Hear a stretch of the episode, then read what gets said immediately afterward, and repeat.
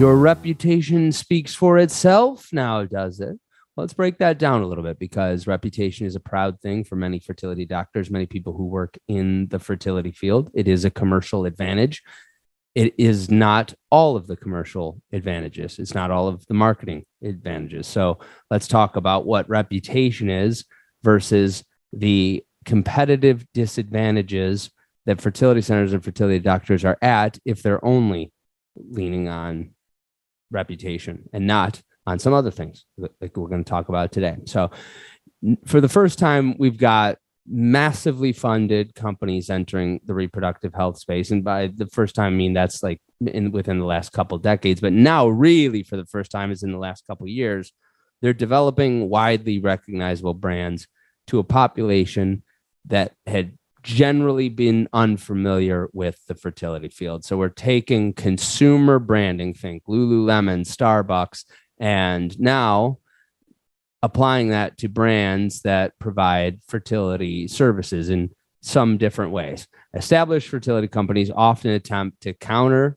these huge brand advantages with their reputation. Why wouldn't you? Reputation is extremely valuable for all of us business owners, certainly in the reproductive health space but especially for fertility docs. Even when process complaints, people complaining about process or negative outcomes, making REIs rating less than five stars, you have a proud reputation. You've dedicated your career, and very few people can do that to help people have families the way you do. Your reputation deserves respect. And it's a sensitive topic, which is why I'm treading lightly in tone.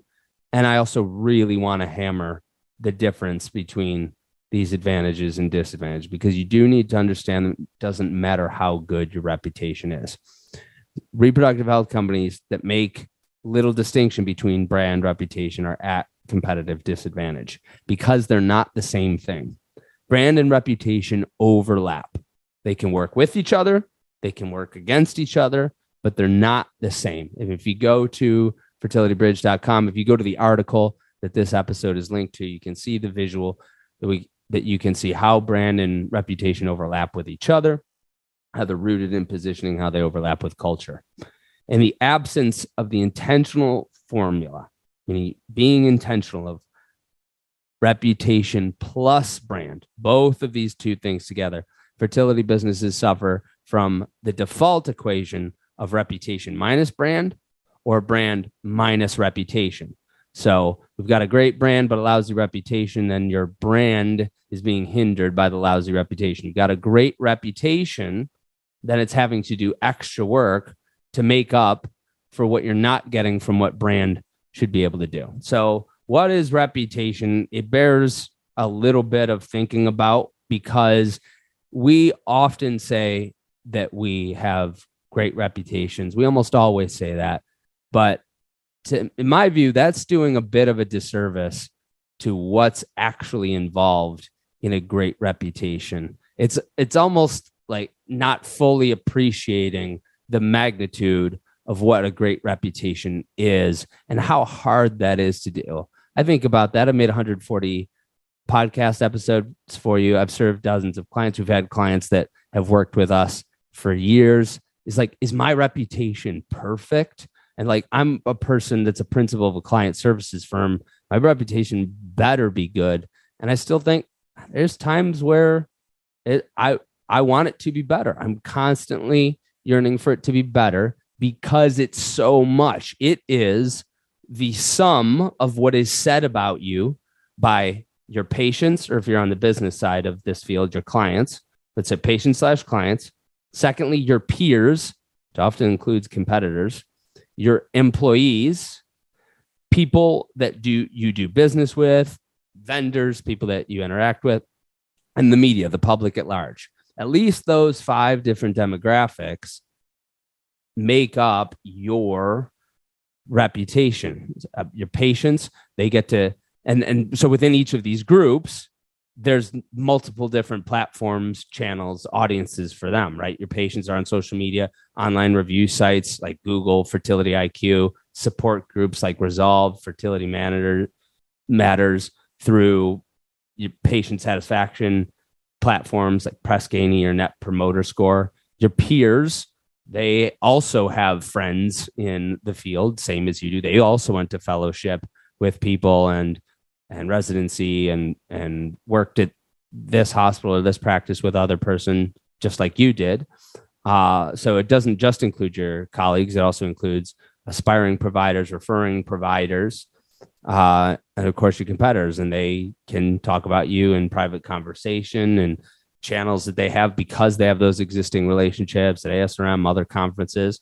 Your employees are on LinkedIn, they're on Glassdoor, they're at networking events, they're they're spreading your reputation in or their their perception of it, which part of that is the sum in your own office to other people, people you do business with, your your vendors and and the advisors that you hire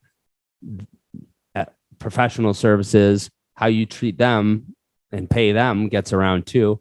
And then finally, just what does the public say about you? The coverage that you do or don't get from reporting outlets. Reputation isn't always fair. It just is what it is.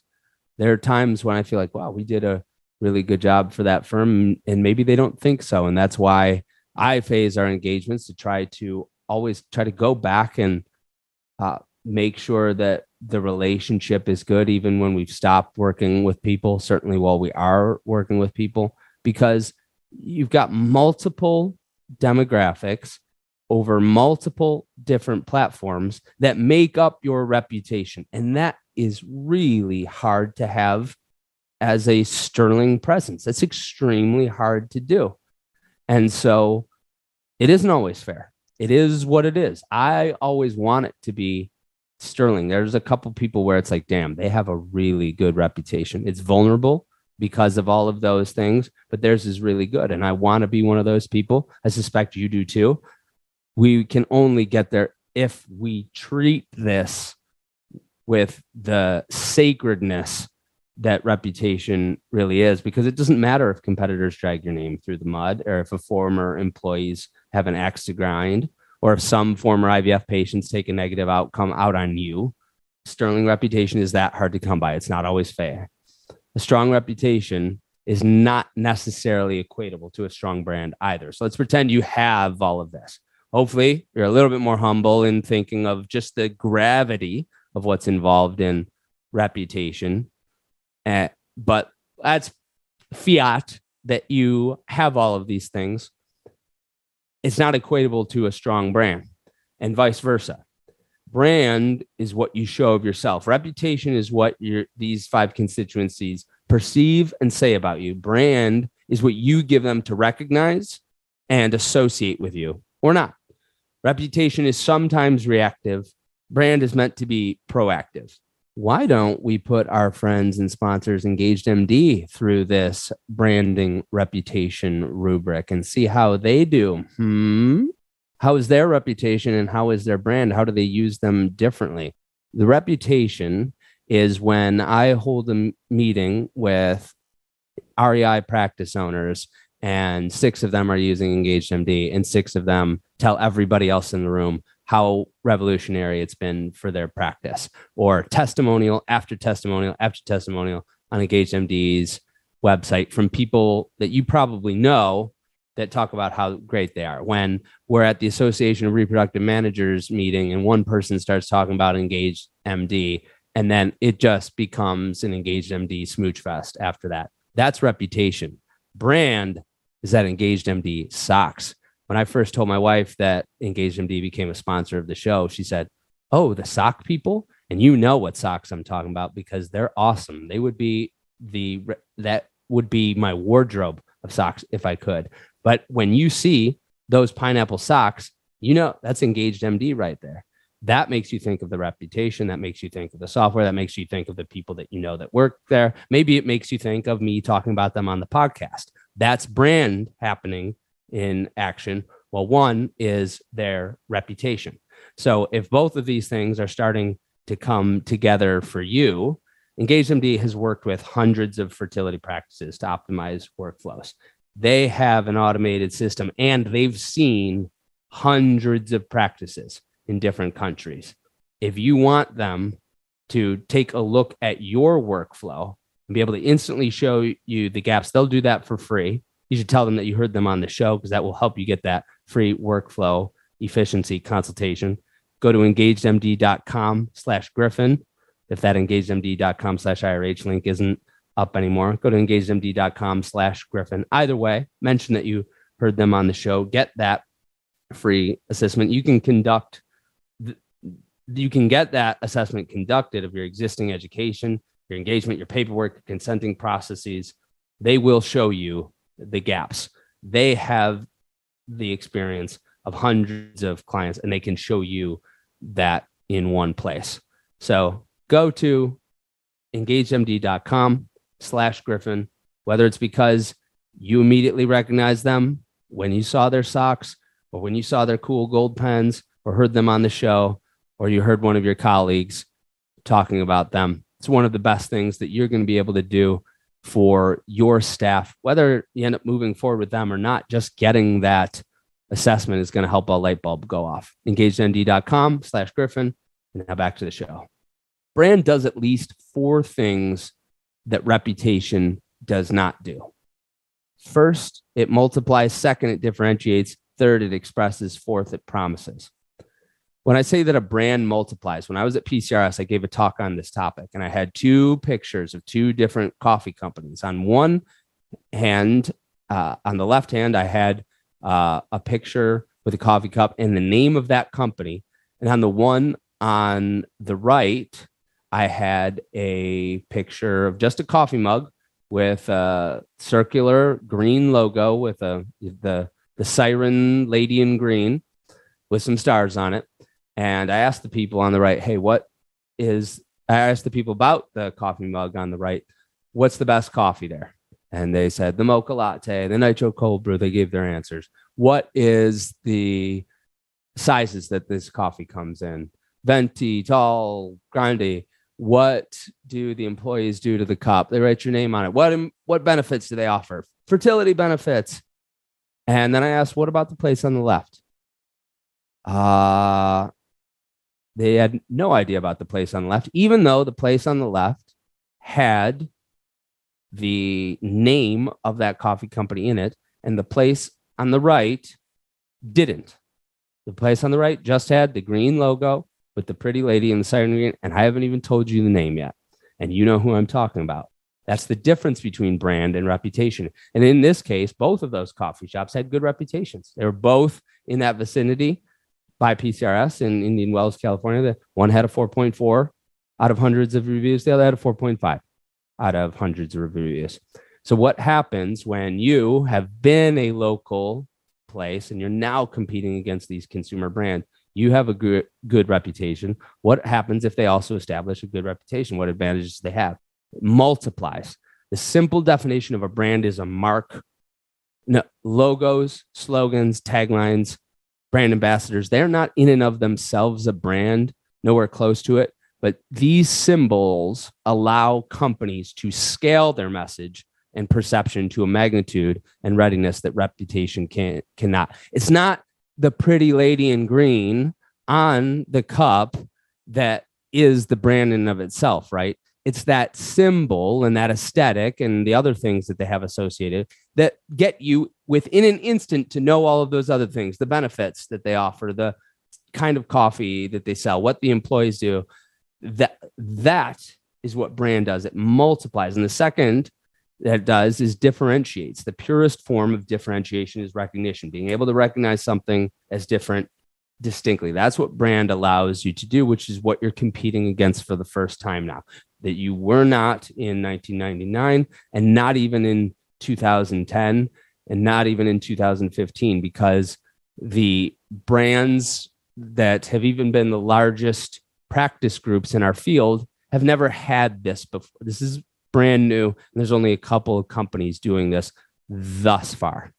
But now that we have our Lululemons in our space and our Starbucks is in our space, uh, that level of recognition is is happening to them. That that level of differentiation. So brand multiplies, it differentiates, and it expresses. And the reason why I split up this concept of brand identification into differentiation and expression is because one, I want to show you how it's differentiating is is showing you how customer is allowing customers to identify you out of a crowd. They're differentiating you, but expression allows them to differentiate themselves. Expression allows them to identify themselves. There's an abundance of research on this. I include some of it in the article that shows how consumers seek new ways in which they can express their personal identity through brands. And you think, well, what does this mean? Well, you've seen it forever with status, right? Mercedes, Rolex, Oakley, those things all meant status. But now we're seeing even more brand identification that I really care about the environment and nature because I wear Patagonia. And I'm expressing that to you. I'm expressing that to other people. That's my identity. I'm using the brand to express it. I am a self uh, socially conscious person, which is where I wear Tom's shoes. I'm expressing to you my values in social equity and uh, and giving back. And so if we're starting to think, yeah, but that's that, those are consumer goods. That's not going to happen in healthcare. It is happening. It's starting to happen right now. You can watch it happen on LinkedIn and Facebook and Instagram and TikTok as people start to wear the flag of their center. And the more easily recognizable the flag, the more they can attract other patients, the more they can allow that center to be seen as the most prestigious, the more that their employees are easily able to attract colleagues and and other potential employees and senior executives. Well, yeah, but we have our reputation. Uh, Yes, reputation still matters. Reputation matters whether you've got a brand or not. Brand is the flag, and how easily recognizable all of this is, and how it allows people to express themselves. Your reputation doesn't allow somebody to express themselves. I could have the best reputation for Fertility Bridge. It doesn't allow you to express yourself of how forward thinking you are by using Fertility Bridge, right? Partly because our brand is on our own brand is underdeveloped in that area. So the core of Gen Z, at the core of, of Gen Z, is the idea of manifesting individual identity, right? What I'm trying to say is that this concept keeps getting uh, it's more acute as you get younger, but it's also aging up. Yeah, well, that's just the 25 year olds. Yeah, but but next year it's not just the 26 year olds, it's the 30 year olds, right? And the year after that, it's not just the 31 year olds, it's the 35 year olds. So it's aging up quickly. And this idea of manifesting individual identity is at the core of the millennial narrative. It certainly is at Gen Z's. I also link to some of this research from McKay, McKinsey and company that as you're older, you know, this this might just be kind of like a a nicety for the brand expression. Uh, but as our patient base gets younger, it, it can be completely irrelevant entirely not to have a brand. And that tendency is, is aging up quickly. All right. So we've talked about the three of the four advantages that brand does multiplying, differentiating, expressing. Fourth is that brand allows you to make a promise. And your reputation is the judgment of that promise. Patients and clients set their own expectations in the absence and sometimes in spite of a clear promise. The more strongly your brand reinforces your promise, the more you're able to impact the measure by which you're judged. Reputation plus brand. Please don't think of this as well. I have a good brand, uh, and therefore we don't need to really put that to to the test of of how well our reputation matches. No, that's not true. It's conversely not true of we've got a great reputation. What do we need a brand for? You need a brand because reputation does not multiply, differentiate, express, or promise. So when you think of these two things together, you no longer have four competitive disadvantages. You have those four advantages in addition to reputation. They overlap because both reputation and brand are born of positioning and they overlap with culture, but they're not equally synonymous. synonymous. So instead of you having the uh, default reputation minus brand or brand minus reputation equation, you're now going to have the intentional formula reputation plus brand. Consider these four advantages, especially the, the last two expression and promise. Those are particular vulnerabilities for reproductive health companies because these generations switch on a dime and the behavior is aging up more quickly than we are. If you'd like to further explore this, if you'd like to talk more about your brand, we can do that in the Goal and Competitive Diagnostic. It's $600. We have a framework to start with your partners just to so you can see what goes into the whole thing and we can do that in the Goal and Competitive Di- Diagnostic if you're thinking about updating your brand. Either way, I hope you see the differences between these two that as they start to happen that you position themselves well and I hope you enjoyed the show. You've been listening to the Inside Reproductive Health podcast with Griffin Jones. If you're ready to take action to make sure that your practice thrives beyond the revolutionary changes that are happening in our field and in society, visit fertilitybridge.com to begin the first piece of the fertility marketing system, the goal and competitive diagnostic. Thank you for listening to Inside Reproductive Health.